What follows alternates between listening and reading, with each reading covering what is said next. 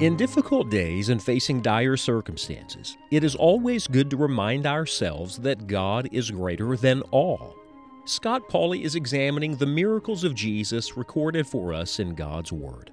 Our hope is that the message in these miracles will become real in your life. Christ is enough. Let's open our Bibles and join the study now.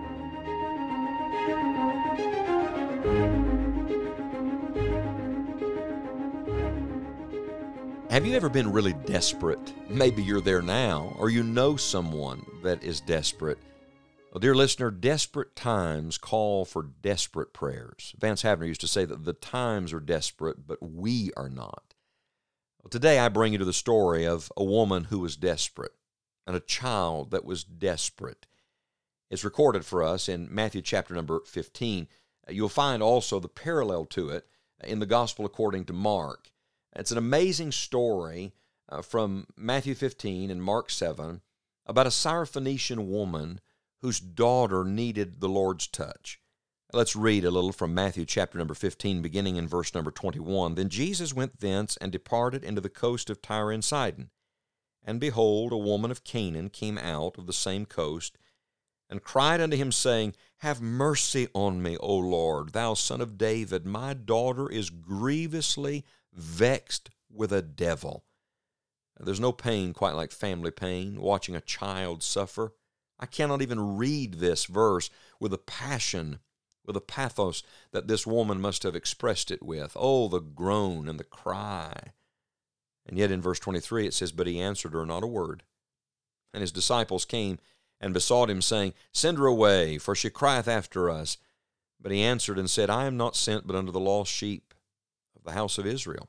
Remember, she's a Gentile. In fact, she's the first Gentile that the rejected Messiah really deals with here. And yet, uh, it seems that the Lord at this juncture is just resisting her or ignoring her. But keep reading. Verse 25 Then came she and worshipped him, saying, Lord, help me.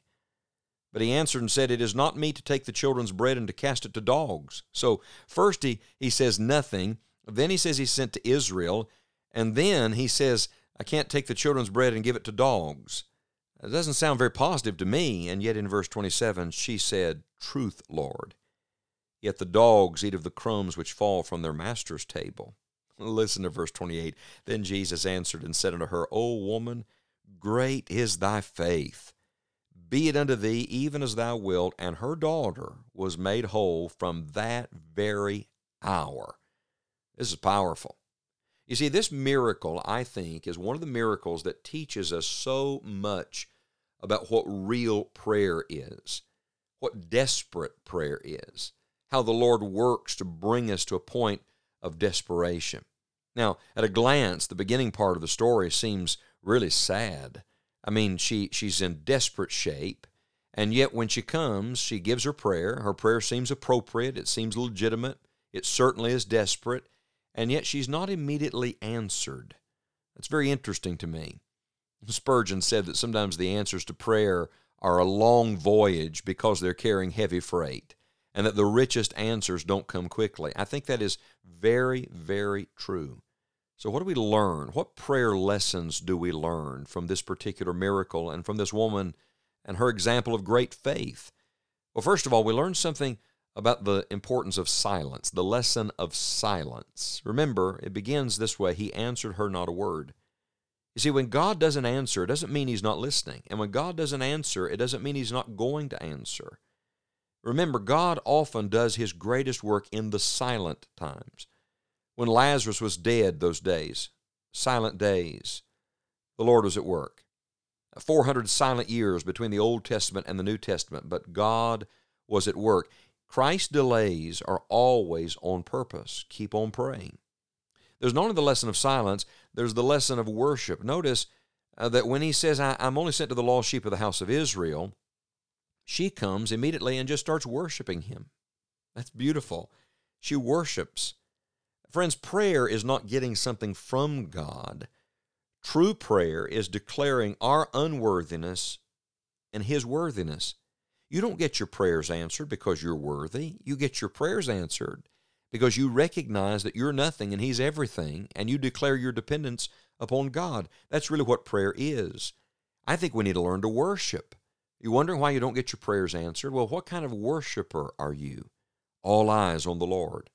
And then there's not only the lesson of silence and the lesson of worship, then there's the lesson of agreement. He says, It's not me to take the children's bread and cast it to dogs. That almost sounds rude. Remember, Jesus knew exactly what he was going to do. Jesus loved this woman, he loves all people. He was leading her to a point. What was the point he was bringing her to? This moment in verse 27 when she said two little words, Truth, Lord. True prayer is agreeing with God. It's not getting God to agree with you, it's you agreeing with Him, getting in step with the Lord, agreeing with God about your need and His sufficiency. In fact, I love Mark's account, Mark chapter 7. Uh, the, the word used here is, Yes, Lord. What a positive word in a negative setting. When things were at their worst, when things were not looking up for this woman, she looked up and she just said, Yes, Lord. Truth, Lord. In fact, I think in so many ways, this entire prayer is her simply agreeing with God. I've marked in my Bible in verse 22 these words Mercy, Lord. In verse 25, Lord, help. And in verse 27, Truth, Lord. Notice the beautiful progression. Mercy, Lord. That's how we approach Him. Your mercy. Help, Lord. That's, that's our attitude of total dependence upon Him. And then ultimately, Truth, Lord. Uh, this is the meaning of confession. This is when the breakthrough really begins. When we get so desperate that we say, Lord, you are right. We don't know what to do. We can't fix it. We have nowhere else to turn. This is the essence of desperate prayer. You know, sometimes the simplest people, like this simple Gentile woman, exhibit greater faith than many of the mature disciples.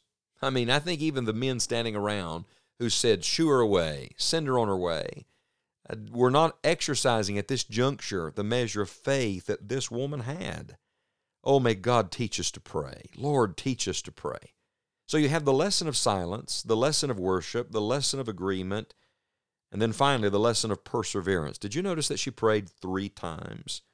She really illustrates our Lord's teaching from Luke chapter 11, where he said, Ask, and then seek, and then knock. She does that.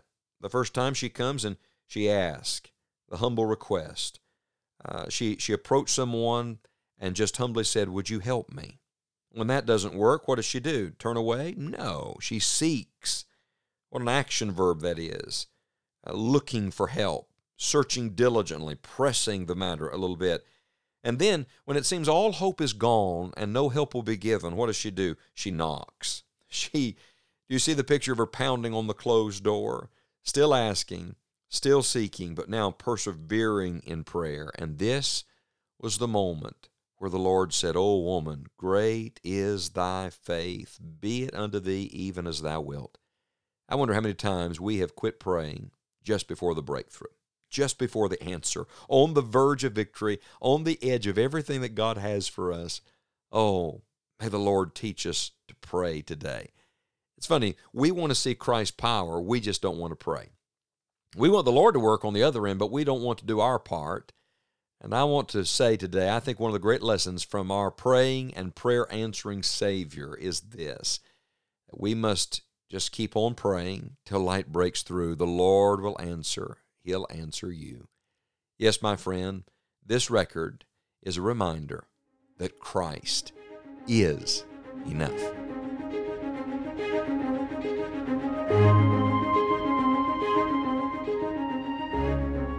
What an encouragement to know that regardless of the situation, we can trust the Lord Jesus.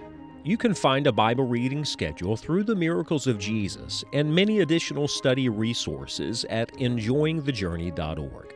Visit us online today and let us know that you're listening. We are very grateful that you're making this journey with us through God's Word. Until next time, remember this Christ is enough.